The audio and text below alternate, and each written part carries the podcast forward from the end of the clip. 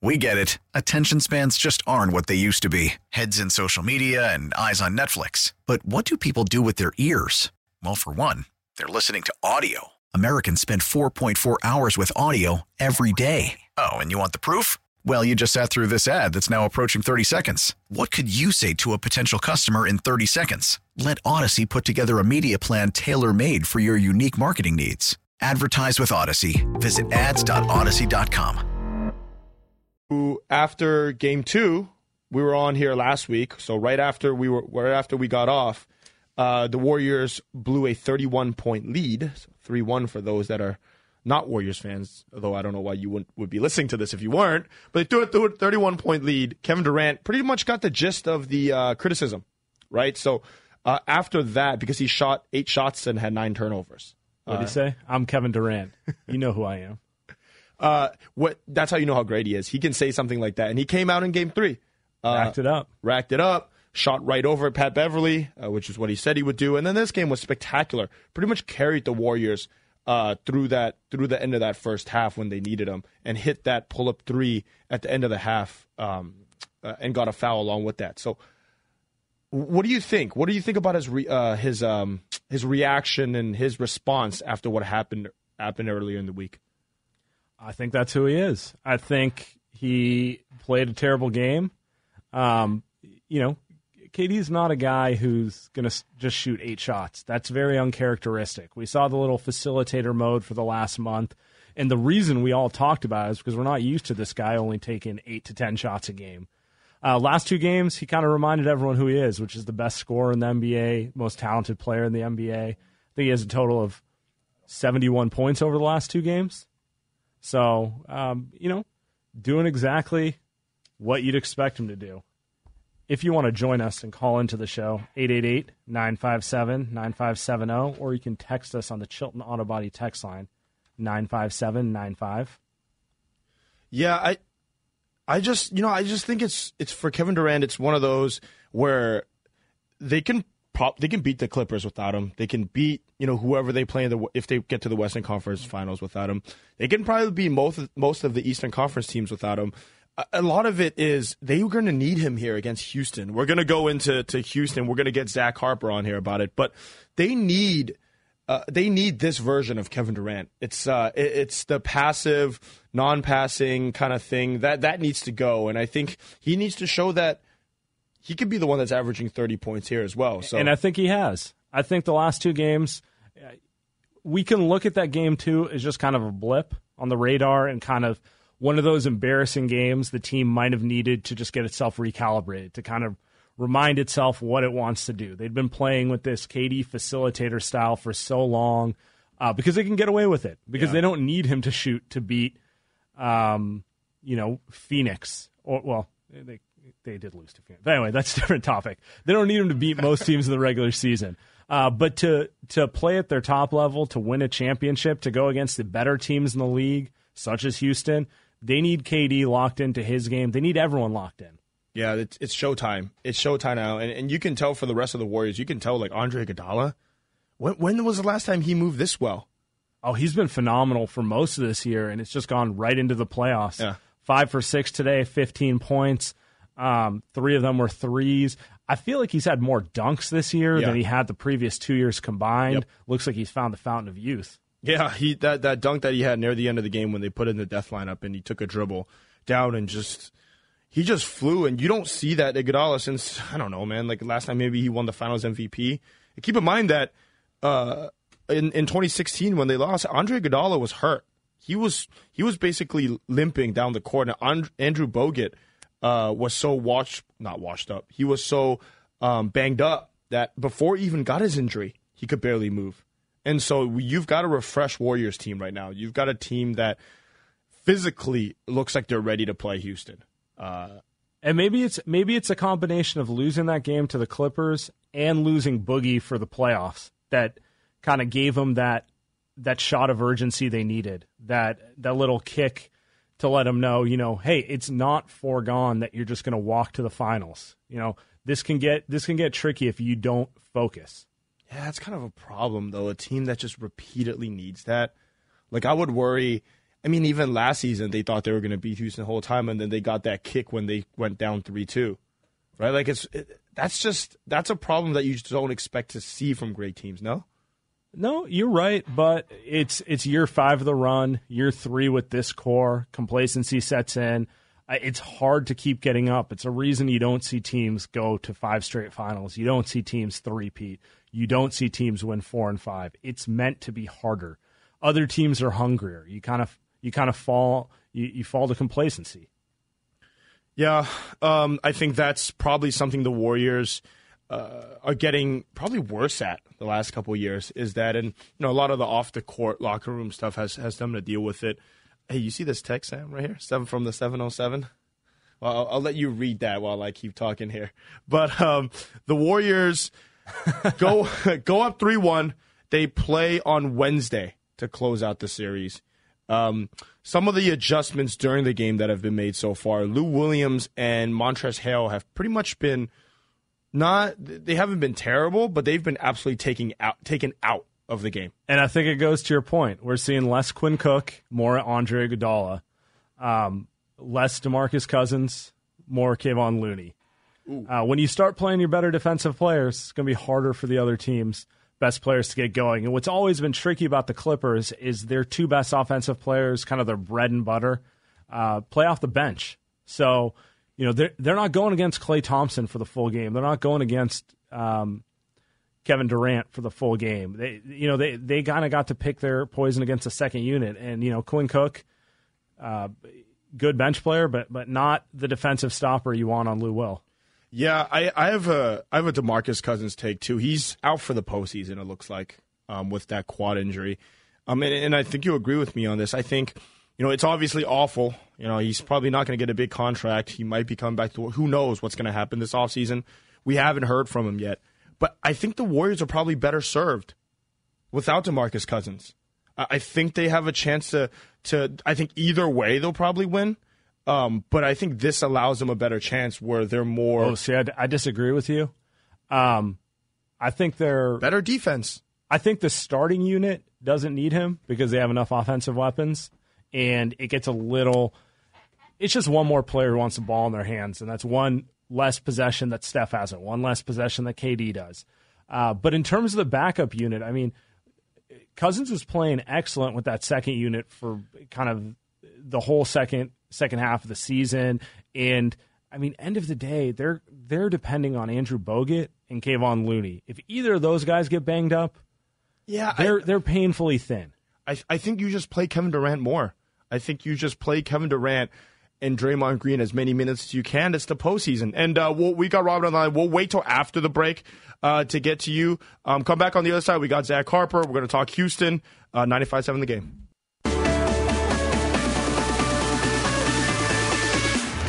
Warriors World Radio continues on 95.7 The Game. Here's Andy Liu and Sam Esfandiari.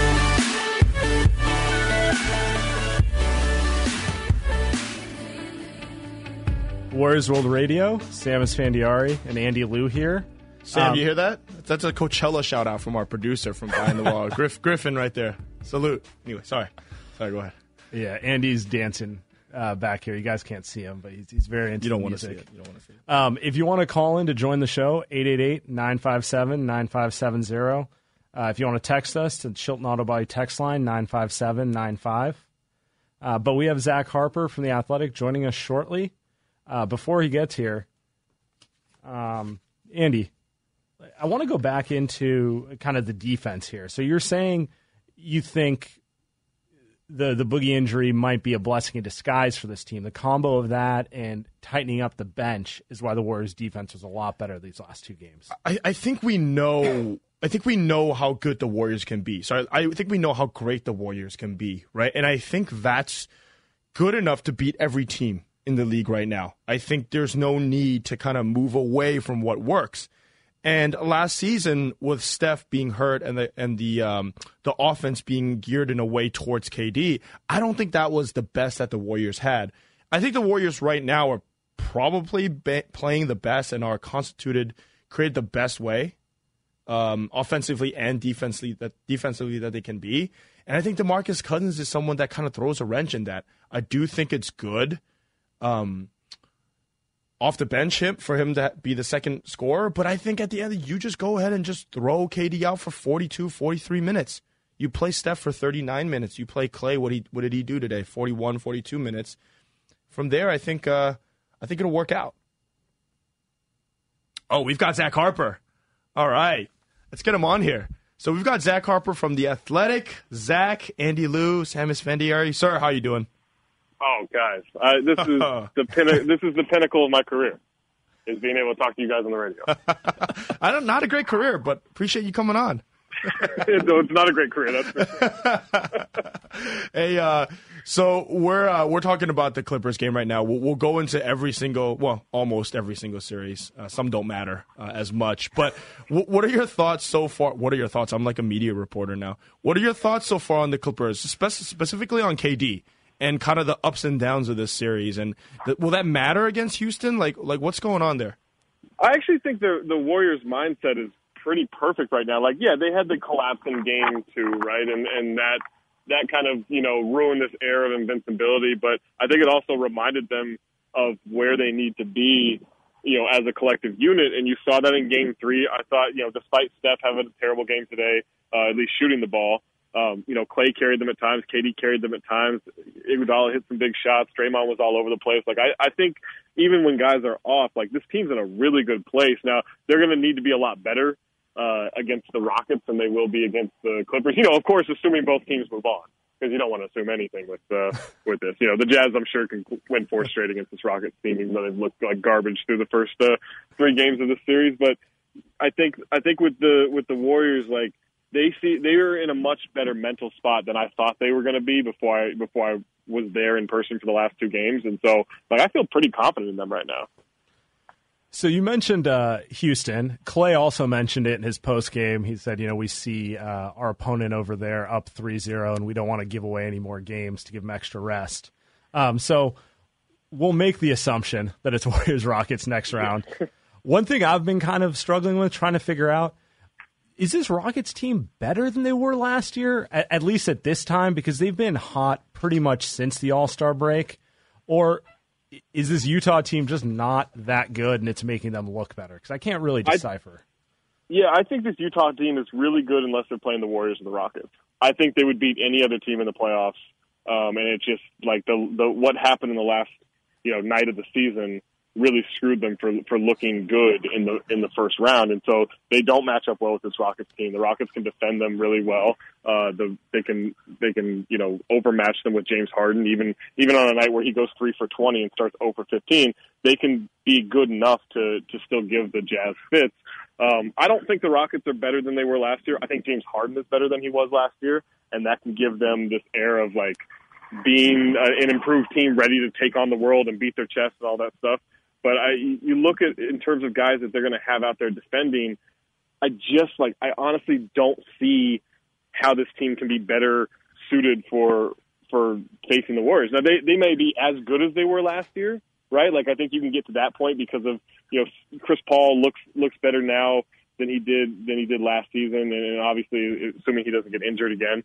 Um, James Harden obviously looks better. I think Clint Capela looks looks to have a better understanding of what they want to do defensively, and they were really good defensively last year. But they have so many unproven guys with you know with House, with with Austin Rivers, with um, you know even even PJ Tucker to to a certain extent. Like PJ Tucker has had some really good moments, and he had some really bad moments against the Warriors that that he's going to have to erase and come back and prove that those were just uh, those were just lapses in in his game last year. So I think I think for the most part, like this Rockets team still has a lot to prove. They've been great last three months. Like it's been really good. It's been a really fun show. But you don't you don't think Danuel House is going to cut it, Zach? I mean, you know, what, you know, I, I'm I, I'm confused by the way he spells his first name.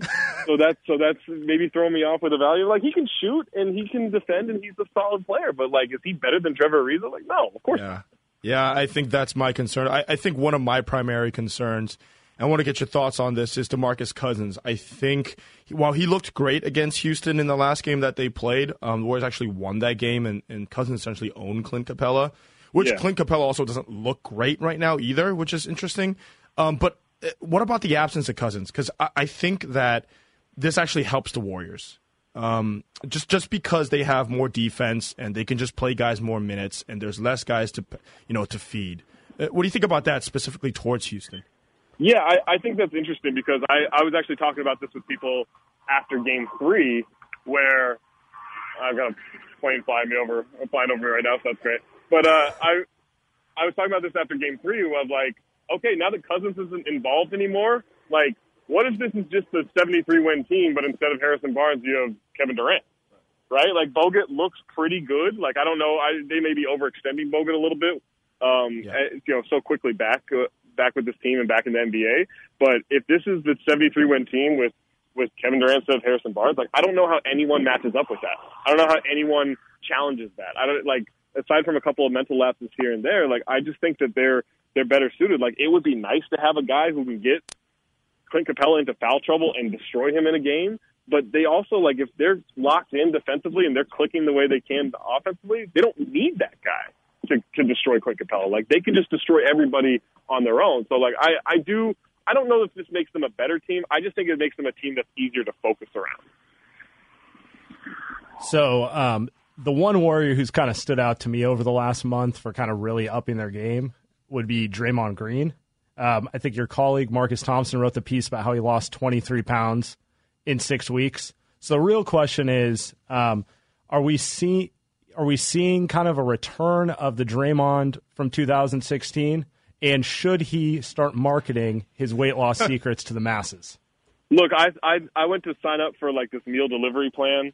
Uh, you know, like one of those uh, you know blue apron. It's right. called Purple Carrot, and I was I was looking through the meal plans uh, the different meal plans you can get, and there was one of them that was the TB12, the Tom Brady meal plan, which I which blew my mind that he was involved with this company. So of course I had to get that because I wanted to become a better quarterback. But if Draymond Green can get involved with like Blue Apron or Purple Carrot or any of these things, these like stay fresh, you know, home cooking systems, that's his second career. Like we talk about KD investing and Andre Iguodala investing, like Draymond Green can just become a health fitness guy. He can become like a you know the Giada De Laurentiis of of the NBA, where he's just got his own cooking stuff. Like I think that this is he may even retire early for this stuff, right? Like Draymond, like Draymond might be better at this. He might if he dropped 23 pounds in a week or in a month or six weeks or whatever it was. Like he may be better at this than he is at basketball. He's pretty good at basketball. That just seems unhealthy. Can you imagine losing 23 pounds in a month? Ooh, I like, so I uh, like a couple years ago I cut out carbs and sugar to start the year and I lost like 20 pounds in in about a month, and I and it made me realize, my God, I was taking terrible care of myself.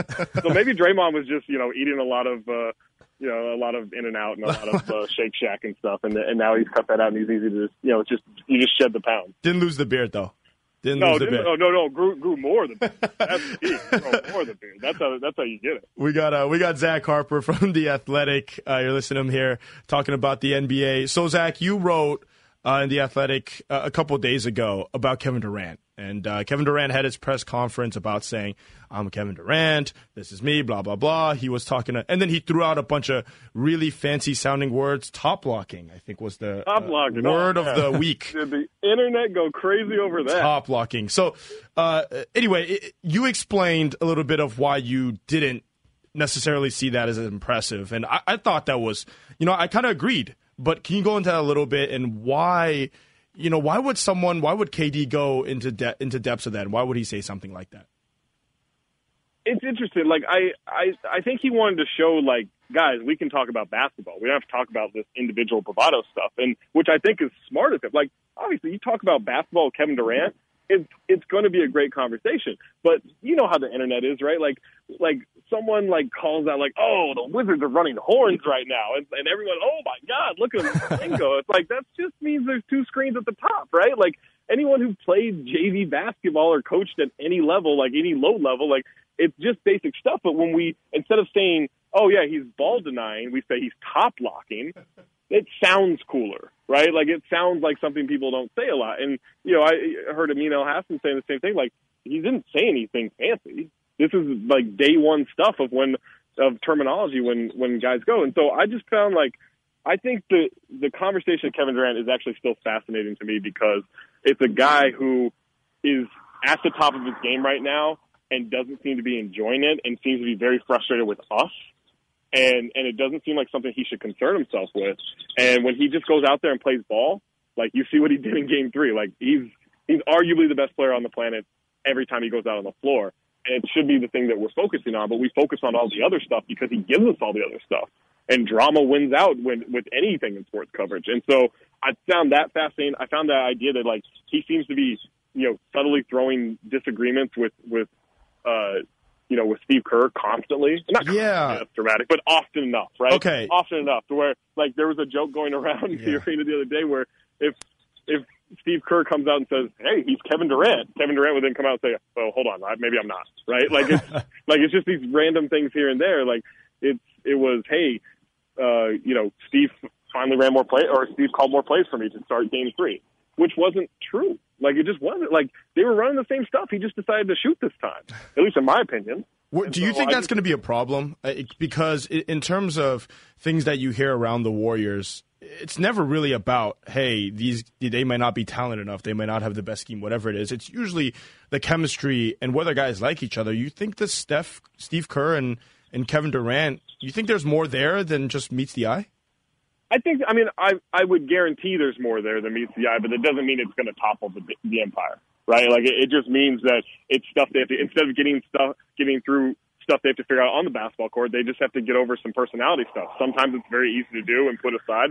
Sometimes it's not. Sometimes it becomes Kobe Shaq. Like I don't think it's become that dramatic with the Warriors, but yeah, it's stuff that they have to manage, and and it probably means more for them in the future in terms of trying to keep this team together and re-sign him than it does of of winning a championship this year. So you know, it's just it's it's stuff that every team goes through. It's just this is the impossible team to beat, or at least what we all assume is the impossible team to beat. So any any idea of vulnerability, oh, we're just going to salivate over because oh, that's that's the story, that's the drama. Yeah. So I want to take us in a different direction to some of the other series. Um, so Milwaukee's up 3-0. They're probably going to win, and Boston swept out um, Indiana. Is that one kind of setting up the same way the Warriors Rockets are as being kind of the two best teams in the East, or am I just overrating the way Boston played in that series and they're still the same wildly inconsistent team they were the whole way through. Yeah, I mean, I think Boston's still pretty inconsistent. Like they they handled their business maybe quicker than we all thought they would, because I think some people thought, oh, Indiana can get a game or two, right? Like they've right. they've played really well. They're a good defensive team, but Boston didn't like really blow them out most nights. Like they they they were in control, but um, you know, it took a seven and a half minute fourth quarter stretch in which the Pacers didn't score at all in order for Boston to win on their home floor. Like, you know, I think I think they're still set up to play their best basketball moving forward, but it's you know, we talk about drama and guys not getting along and and teams not being able to get over the get over themselves. Like Boston's a bigger challenge with that stuff than, than the Warriors are. And, and going against a team like Milwaukee that just seems very connected on every level, that's going to be a chemistry issue that you know whether it's detrimental or not that they have to prove won't affect them against a team like the Bucks who don't have any of those issues. You think that Bucks team is, is going to win that series, Zach? I know I know I, you you cover you cover the entire NBA, so I do, but but I've been like I've I've been very positive about this Bucks team this whole this whole time. They haven't shown any real lapses against a horrendous Pistons team, even when Blake Griffin was out there, and I think that's a good start towards showing them showing themselves that they're ready for the playoffs. But doing against Boston and doing against this garbage Detroit team is going to be a lot different, right? Like that's that's going to be a bigger challenge. But if they come out there and they win the first two games at home, they should feel like they're going to win this series and win it without a ton of drama. Um, you know, that's a lot easier said than done. But this this Milwaukee team is the best team in the East. They have the best style of play. They have the best player. Like they have all these things. What Boston has going for them is they have the best closer with Kyrie Irving, and in theory, they should have more talent than the Bucks do. It's just yeah. they haven't seemed to put that together each night. Yeah, I mean, we, we can we can talk about the East all day, but I think that Milwaukee Detroit series is a is a. I have a question about that because that's a series I don't think anybody's watching, and I think the playoff no. ratings are down a little bit. I believe somebody said it was twenty percent, thirty percent. I don't know the real number of it, but how can you explain that? The easy answer is LeBron, I guess, but uh, is there something more to that? Because I'm watching that Houston Jazz game last night. It was unwatchable. So I'm yeah. trying to understand the playoff ratings here. Yeah, I mean, I think it's just like uh, it seems to be up when Steph plays, right? Like people seem to be watching Steph. Like I think it's just a star-driven thing. I don't know as much Good as answer. James Harden is a, is a big name. Like I don't know how wildly popular he is on a Saturday night when some people are, are out for the late game, right? Like I don't know how that if he's drawing people in against a Jazz team that no one seems to really care about nationally. Um, you know, LeBron not being there certainly certainly hurts because he's the biggest name in, in in probably sports at this point outside of you know whatever Europeans follow with soccer because I don't really follow that, so I don't know. I'm sure Ronaldo or Messi are bigger names, but all right, LeBron's like a top three name in the whole world. Like that's him not being there is going to matter. But I also think like there isn't any drama yet, and I think when you get to the second round, that's when the drama hits. Yeah, yeah, I think that'll be interesting to see. Uh, Zach, thank you for coming on, sir. Warriors World Radio, Zach Harper, Athletic. Thank you, Zach. Love you, guys. Can I can I just say real quick, the biggest heat check in KNBR history is giving you guys a radio show. Like you guys have seen some pretty incredible scores with KD and Steph and Klay do, throw up some crazy shots, but this is such a heat check. and it's going great. Thanks, brother. It's going great. Yeah. Have a good one. Oh, that was uh, that was fantastic. Zach Harper, uh, the Athletic, brought up a, a couple couple of great points that I'm uh, that uh, that I want to go uh, that I want to go through, and one of them is Klay Thompson, because he had uh, I don't I don't know if we have the Klay quote uh, about going to the beach, but maybe not. We'll we'll wait on that one. But um, he he's he was basically in a slump for three games. Yeah, he was. Um, I can pull it up here right now. He was averaging 13.7 points per game for the first three games of the series. Obviously, that's not Klay Thompson. Klay Thompson's pretty consistent with his 20 a game. Um, and then today, you know, broke out of his slump. Went 12 for 20, 32 points, six threes. Kind of exactly what you think of when you think of Klay coming off the screen, swish, uh, in the mid range, hitting everything, uh, a couple off balance shots. I, I, it's not even like he played differently. He no. was kind of just a. It's always Klay, He's always just the same person. Like he's not out there. He's hunting shots, but he's hunting shots off screens. He's not hunting shots like you know dribbling the ball up the court and taking 18 dribbles, hunting shots. Right. So he was about the same person. I think the Warriors have gotten a lot better at passing. Um, I, I think every time they lock in, you know, Sam, you're talking about them locking in defensively. Every time they lock in, they lock in passing too. Like yeah, I think it was um, Bogut had a tweet right before he joined the Warriors. Klay had scored 40 or 41 points, and he basically said, "You know when the Warriors are moving the ball when Klay gets going." Because he's he's the uh, the star player who's most dependent on being set up. He's the he's the largest beneficiary of the ball movement offense. Um, and that was kind of what was going on today. I didn't think they moved it exceptionally well, but they did cut down on the uh, the dumb turnovers, the ones that drive Steve Kerr crazy. You know, there's a couple of them, but it wasn't anything near what we saw in, let's say, game two. Yeah, game two. Game one was pretty bad, too, with a bunch of turnovers that they had. Um, just energized, just too juiced, too amped. Do you think this playing a team like this Clippers team who plays so hard, if, if there's one quality to describe this Clippers team, it's uh, no one's going to play harder than them. Uh, do you think it's actually going to be good for the Warriors in the sense of – uh, they had a bunch of these high turnover, kind of lazy games. It and then obviously they threw away game two.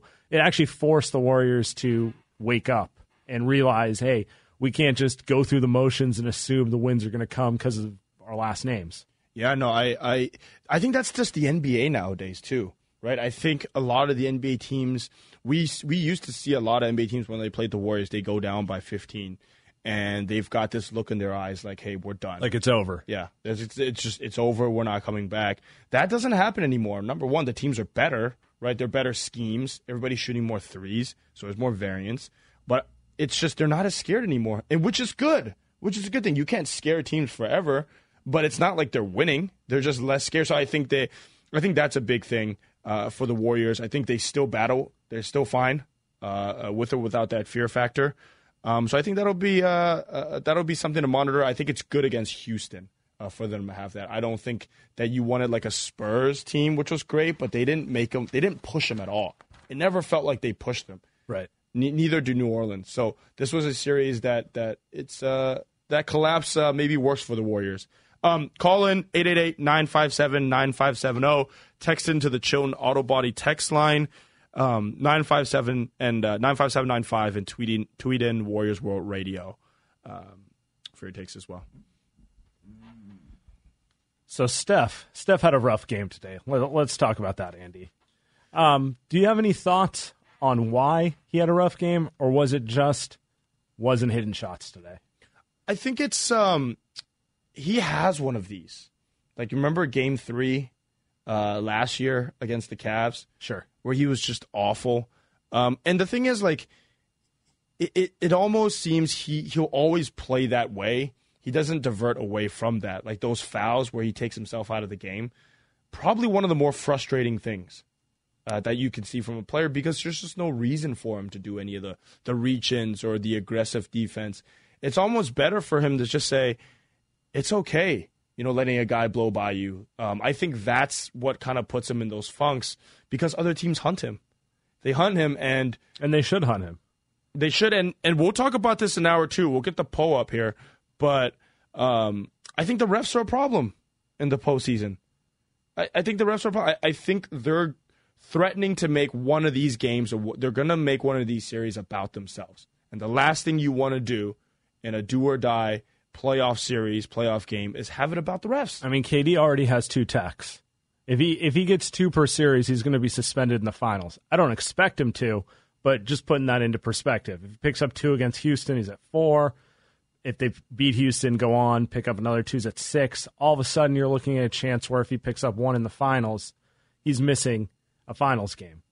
Um, and his techs, uh, he did get the one rescinded, but you know you are right. When you think of playoff basketball, you you think of the opposite. You think of no fouls being called. You think it's more physical. You think it benefits the team that fouls because they're quote unquote not going to call them all. And this series has been kind of the opposite. Every one of these games has been a drag. Every one of these games has gone pretty much three hours, um, and they've been sloppy. And I know that's how teams want to play the Warriors, but it's it's weird to see refs in the playoffs calling ticky tack stuff repeatedly. Yeah, that's been the worst part of the postseason. And it's not the reason necessarily why the playoff ratings are down. But do people really want to watch Houston? We've got a text coming in from the 816 that it's, you know, James Harden dribble, dribble, dribble, step back. And if he doesn't make it, flop, right? Um, I mean, that's not necessarily all of it, but you also watch and Doris Burke and Dave Pasch, who are the announcers of the Houston Jazz game last night, um, were repeatedly saying, hey, there were times where they would say, oh, no, that's not a foul. Oh, they're actually not whining, or they're not actually complaining to the refs this time. Quote, verbatim was what they were saying. And it was just ridiculous. Every single person on the court was complaining to the referees, and the referees were calling every single foul. It's you just that's not basketball. That's not playoff basketball. Yeah, it, and it actually feels like they're calling more fouls than they did in the regular season. Like I feel like a lot of this stuff would have they would have been able to get away with it in the regular season. I don't know. I've I can't think of a playoffs where the general theme has been the refs calling it so tight. Um, it's just you know maybe maybe it's anecdotal, maybe it's one of those things where the refs will fix it as time goes on, but uh, it is it is hard to watch a lot of these games when you just see everything go to the free throw line over and over again. Yeah, it was it was terrible. Um, it, it's just uh, they're overcompensating. It seems like, and we don't need to know about Scott, Fo- Scott Foster. I don't. I'm not even happy to know his name. Um, I don't want to know any refs' names. You know, we shouldn't. Fans should Zarba. fans shouldn't know who the refs are, and they shouldn't be looking for the refs. But that's kind of where we've got to at the NBA these days. Yeah. Yeah. So we're going break. We're, we're on the other side. We're going to talk more refs. We're going to talk about playoff ratings. We're going to talk about um, how everything's going. Call us 888-957-9570. That's for the 415 who And- just tried to call in. And text us at the Chilton Auto Body text line nine five seven nine five.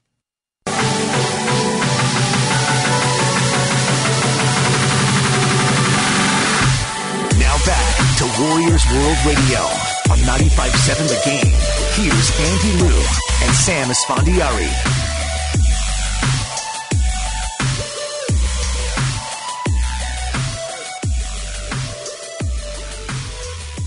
Award Warriors World Radio here. Sam Esfandiari, Andy Lou. Um, if you All want to join, EDM all day, by the way, Sam, before you get started. All EDM all day. I was going to say, did you did you take over the playlist? I had no say on the playlist, but if I did take over the play, this is what pregame at Andy's house looks like. Oh, I'm aware. Just a, a That's why I don't. That's why I don't frequent. Yeah, I gotta I gotta beg Sam to come over. Um, just a lot of a lot of lights, a lot of lasers. You know, a lot of. Uh, Andy's uh, at Coachella 365 days a year. I'm not a Coachella guy. It's just it, there's not enough EDM. That's the problem. And I'm not a Do Lab guy, right? I'm not a Deep House guy. I think EDC is where I like to be at. But I mean, I'm I don't know what half the things you're saying mean. So it can't be that. I just think three days now. So now that I'm in the second half of my 20s, uh, saying this- Congratulations. yeah. I can't handle three days. It's not possible. I don't know. Hey, if you want to call in, 888-957-9570 and tell us how you can handle three days at a festival, would love to know. Because I can't do it anymore. Or we can just talk basketball. We can also do that. Um, we did just reset the phone, so I know a couple people texted in saying they had issues calling in. Uh, call back should be good to go. Uh, you can also text us at the Chilton Auto Body text line nine five seven nine five, and you can tweet us at hashtag Warriors World Radio.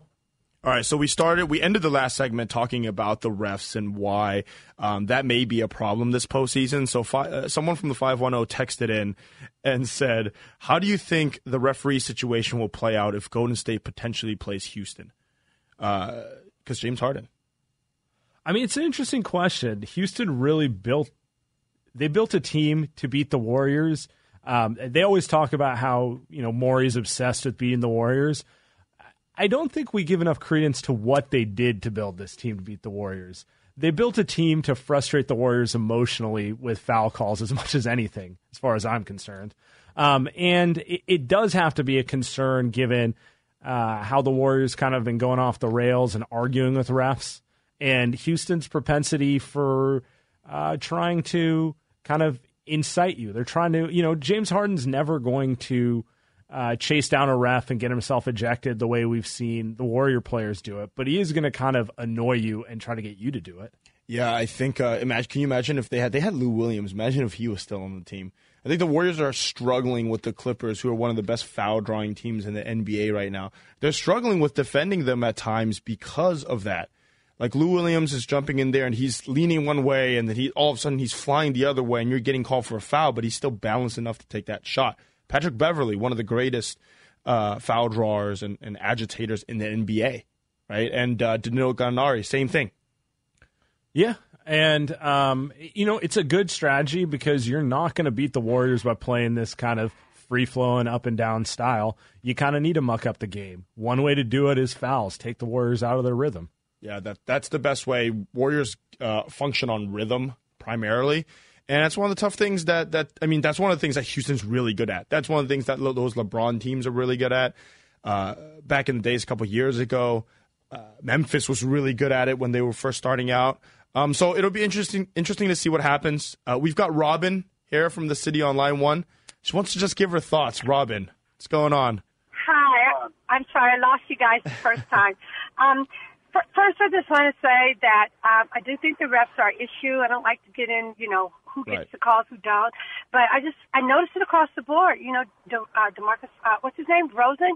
He got kicked out. They said he threw the ball towards the ref. I I don't know if he did or not, but I'm just kind of seeing the frustration across the boards. And in all my days of watching ball, and it's been a 30, 40 years, um, I've never seen so many offensive fouls called on both sides of the ball for, for the opponent or for the Warriors. It's it's it's nerve wracking.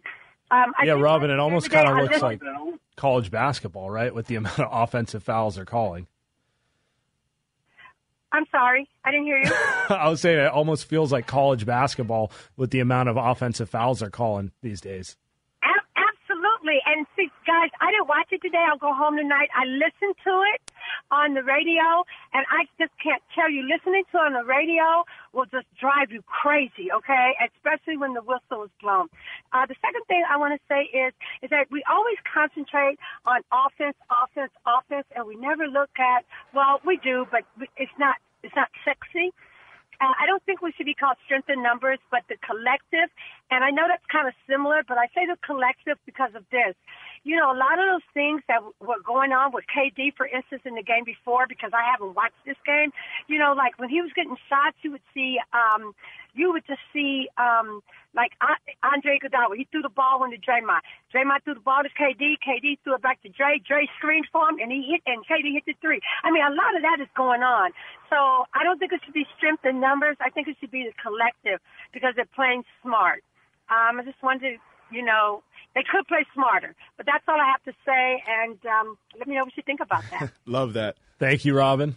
Thank you, Robin. Yeah, I, you know, I, I agree. I think uh, strength in numbers is a little just it, it, just it's a bench thing, right? It's just like, hey, how, how good is the bench?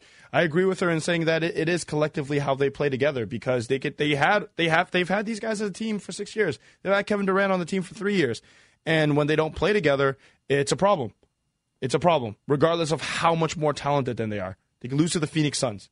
I'm sad because Diane was calling in for Coachella advice and now she's gone. Do you see that, Sam? Yes, Dan. Please call back. Andy needs Coachella advice. Um, but let's go to line four.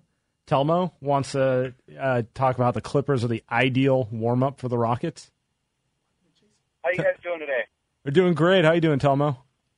Doing well. So, to real quick, to the key to surviving the three day festival is to remember that it's a marathon, not a sprint, and you got to stay hydrated. No matter what you do, substances, drinking, anything, you got to stay hydrated. That's the key. But now on to basketball. Love that. I, I think you guys brought up a very good point that Houston built a team to beat the Warriors, and part of that strategy was to have Harden get in their head, to get to the foul line, to kind of muddy up the game so they can impose their style, not let the Warriors run free and do their thing. And taking that into consideration, I think the Clippers uh, are the perfect first round opponent because the Warriors aren't in any real danger of losing the series because they're so much more talented, but they're having to get used to not letting Beverley get in their head right. anymore or getting beyond that or getting past the referees and just saying, hey, we can't succumb to outside influences, be it the other team or the referees, and we have to do what we do, stay within, uh, uh, stay in our lane for all intents and purposes, play our brand of basketball. And I think having the Clippers as this opponent better prepares them to go into a series with the Rockets and not get so frustrated and phased because they're like, hey, we are just went through this. We know how to deal with this kind of adversity. Yeah, no, I, I agree, and thanks for calling in, Telmo. You're exactly right because that's one of the the things that the Warriors have had issues before, not just this year, not just last year. They've had it for a while. And last season, you play you play uh, New Orleans, you play San Antonio. Those aren't ones that you're going to get frustrated with the refs about. You know, you know they're they're playing clean basketball, and it, it's just a game. It's not all of a sudden okay. Who can I foul out? Who can I get a technical on? Who can I agitate enough on the Warrior side where I can get into their heads? Those type of mind games. This is perfect. The Clippers are that team, and I don't think that was mentioned enough in pregame analysis. So uh, it's a great point uh, by Telmo. By the way, we have a request from the four one five Sam uh, asking me to play "Show Be Love" by Maroon Five. We'll see what I can do about that. We'll see. We'll see what I can do. Uh, he doesn't produce doesn't look that happy from behind the glass. He's not smiling. Uh, next one up, we got Jason from New York. How's it going, Jason? Thanks for calling, so, man. Andy, the reason why you can't do a three day weekend is because you're washed, bro. Let's just keep it a stack. That's true. Now, you ain't lie. um, nah, just yeah, like the thing about the refs is I tweeted the other day, and me and you both agreed. Like, I hate you know when Barkley and Shaq use those like NBA soft tropes because they're really toxic about it, and and they're insecure with their legacy, so they don't like like new players and stuff like that. But generally speaking, like some of these calls makes me believe like, yo, this team's starting to become a little soft. But like, I mean, there's no way Embiid gets a flagrant there uh, in that Brooklyn game. I mean, just none. And you're going to get into a situation, as you guys know, with Draymond a couple years ago, where like these things accumulate, and so it's hard for a player to then you know try to uh, uh, fix his style, you know, mid playoff just because he has you know two you know BS bigger fouls, right? And so what's going to have to happen is Philly one of these days might lose a beat for like the Eastern Conference semis in a right. game five. That's going to suck. And so I just, you know what I mean? Like I, I, I don't get it. The league got to get a little better, a little more judicious with shit like that. Excuse my language. no, no, no I absolutely, I absolutely agree with you, Jason. Um, no one wants to watch the refs. We want to see the players play. If it's a foul, call it, but you don't have to call every ticky tack thing in the playoffs. Um, thank you for joining us, Jason. Yeah, it's we didn't even talk about the Embiid one um, where he where Jimmy Butler got ejected, and Yeah, and that was okay. It was a foul on Embiid, right, but I, I don't know how else you contest. Like he he was basically being penalized for being big. I, I'm laughing because I I don't get it. Right, I don't either. It's, it, that was a common foul to me. They're they're going back the other way too much. Where I think people talk about the 80s and 90s and how if you want to go through the paint, you're going to get an elbow to the stomach kind of thing, right? And now it's like they're not even letting you uh, touch each other going into the paint. And part of basketball is, hey, if you're going to go into the paint, if I'm the center, if I'm a player that's playing, you go into my paint, you're going to get hit. And right? my and my whole thing is if you're he was trying to make a play on the ball. It wasn't what we don't want is guys trying to clothesline, you know, unprotected guys in the air. But if you're making a play on the ball, like sometimes you're going to foul. It happens. If if you can find me a player who never fouls while trying to defend, I mean, they're the greatest defender of all time because it's it's pretty much impossible. Yeah, I, I, and it's also part of the playoffs. And, and this season, I, I, think we had we had someone that uh, uh, that texted in. Actually, this will dovetail right in the four one five. Uh, essentially saying every offseason the refs come out with a new mandate on how they're going to start calling violations more strictly. Uh, their mandate never focused on finding ways to game flow to to let the game flow more smoothly for the enjoyment of the fans. Okay, so this season, this off season or last off season, they had the uh, what was it called, Sam? They they had the new mandate where it's uh, freedom of movement or, or yeah, freedom of movement emphasis. It's Right. always been a rule. They didn't necessarily make a new rule. It was just kind of their focus was to allow players Yep. like Steph Curry, like James Hart, basically offensive players to um, be able to show off their skills. You know, not be able to hold them off balls. Call that more often. Yeah, and so the game became almost too easy for the offense. I think the Warriors were uh, a little bit annoyed because uh, they weren't able to defend the way they, that they used to, and teams were just dropping 130 points. It almost seems like they've reverted back the other way now, where they're calling too many fouls and they're just not letting anyone do anything. So I, I don't know, man. It- It's it's hard to watch. You don't want that to be, uh, you don't want that to be an issue, especially in the postseason. Um, you don't want to reward players for doing that, right? Have we ever thought of Kevin Durant or Klay Thompson or Steph Curry as people that go into the lane to try to draw a foul? I don't think we've ever thought of them that way. No, um, they they generally drive to try to finish the basket, but that shouldn't even matter. Um, it's hard to officiate, particularly at the speed it's going. But ultimately, I think we all know what's a foul and what's not a foul, and what is intent and what isn't.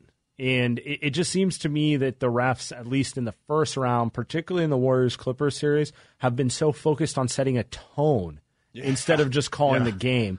And when you do that, then it's it just becomes about the refs, and I mean, no one wants to watch that. Yeah, yeah. The setting the tone part is probably the worst part. Um, we're gonna read this legal ID real quick. You're listening to 95.7 The Game, KGMZ FM.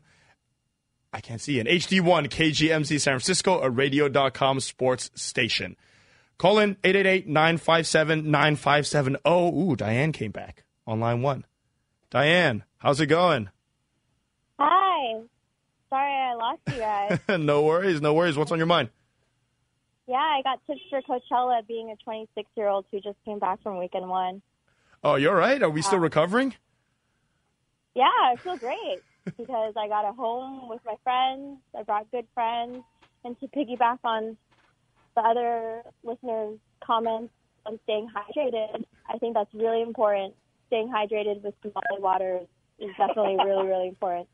But um, I do have a question for you guys if you're willing to answer to take a question from me. Yeah, absolutely. yeah. Question. Thank you, Diane. I, I don't think I think we lost her. I think we lost her. I think that was cracking up. I think it was. Uh, I think uh, the reception. Uh, anyway, Yeah, I don't know. You can call back, Diane. Yeah. But um, you know, we'll we'll take your question. Um, the seven oh seven saying, I feel like a number of techs should reset every series. I feel some refs target certain players, and resetting techs every series might avoid this. Um, Uh, I don't think we need to change the rules with regards to how many techs. Um, I just think the refs need to use better discretion in terms of when they give fouls and when they don't. I I don't think we need to keep messing with the rules. It just needs to be applied correctly. Here's another thing that I'm uh, uh, while while we're on the ref topic too, Sam. I'm watching some of these late game situations, and a lot of the times they're sending things to review, and it's just they're reviewing for like five minutes. And this is a great game. It's a tie game. You know, there's like 115 left in the game, and all of a sudden there's a stoppage, and they're reviewing for five minutes. We don't really need that. We get it. Attention spans just aren't what they used to be heads in social media and eyes on Netflix. But what do people do with their ears? Well, for one, they're listening to audio. Americans spend 4.4 hours with audio every day. Oh, and you want the proof? Well, you just sat through this ad that's now approaching 30 seconds. What could you say to a potential customer in 30 seconds? Let Audacy put together a media plan tailor made for your unique marketing needs. Advertise with Audacy. Visit ads.audacy.com.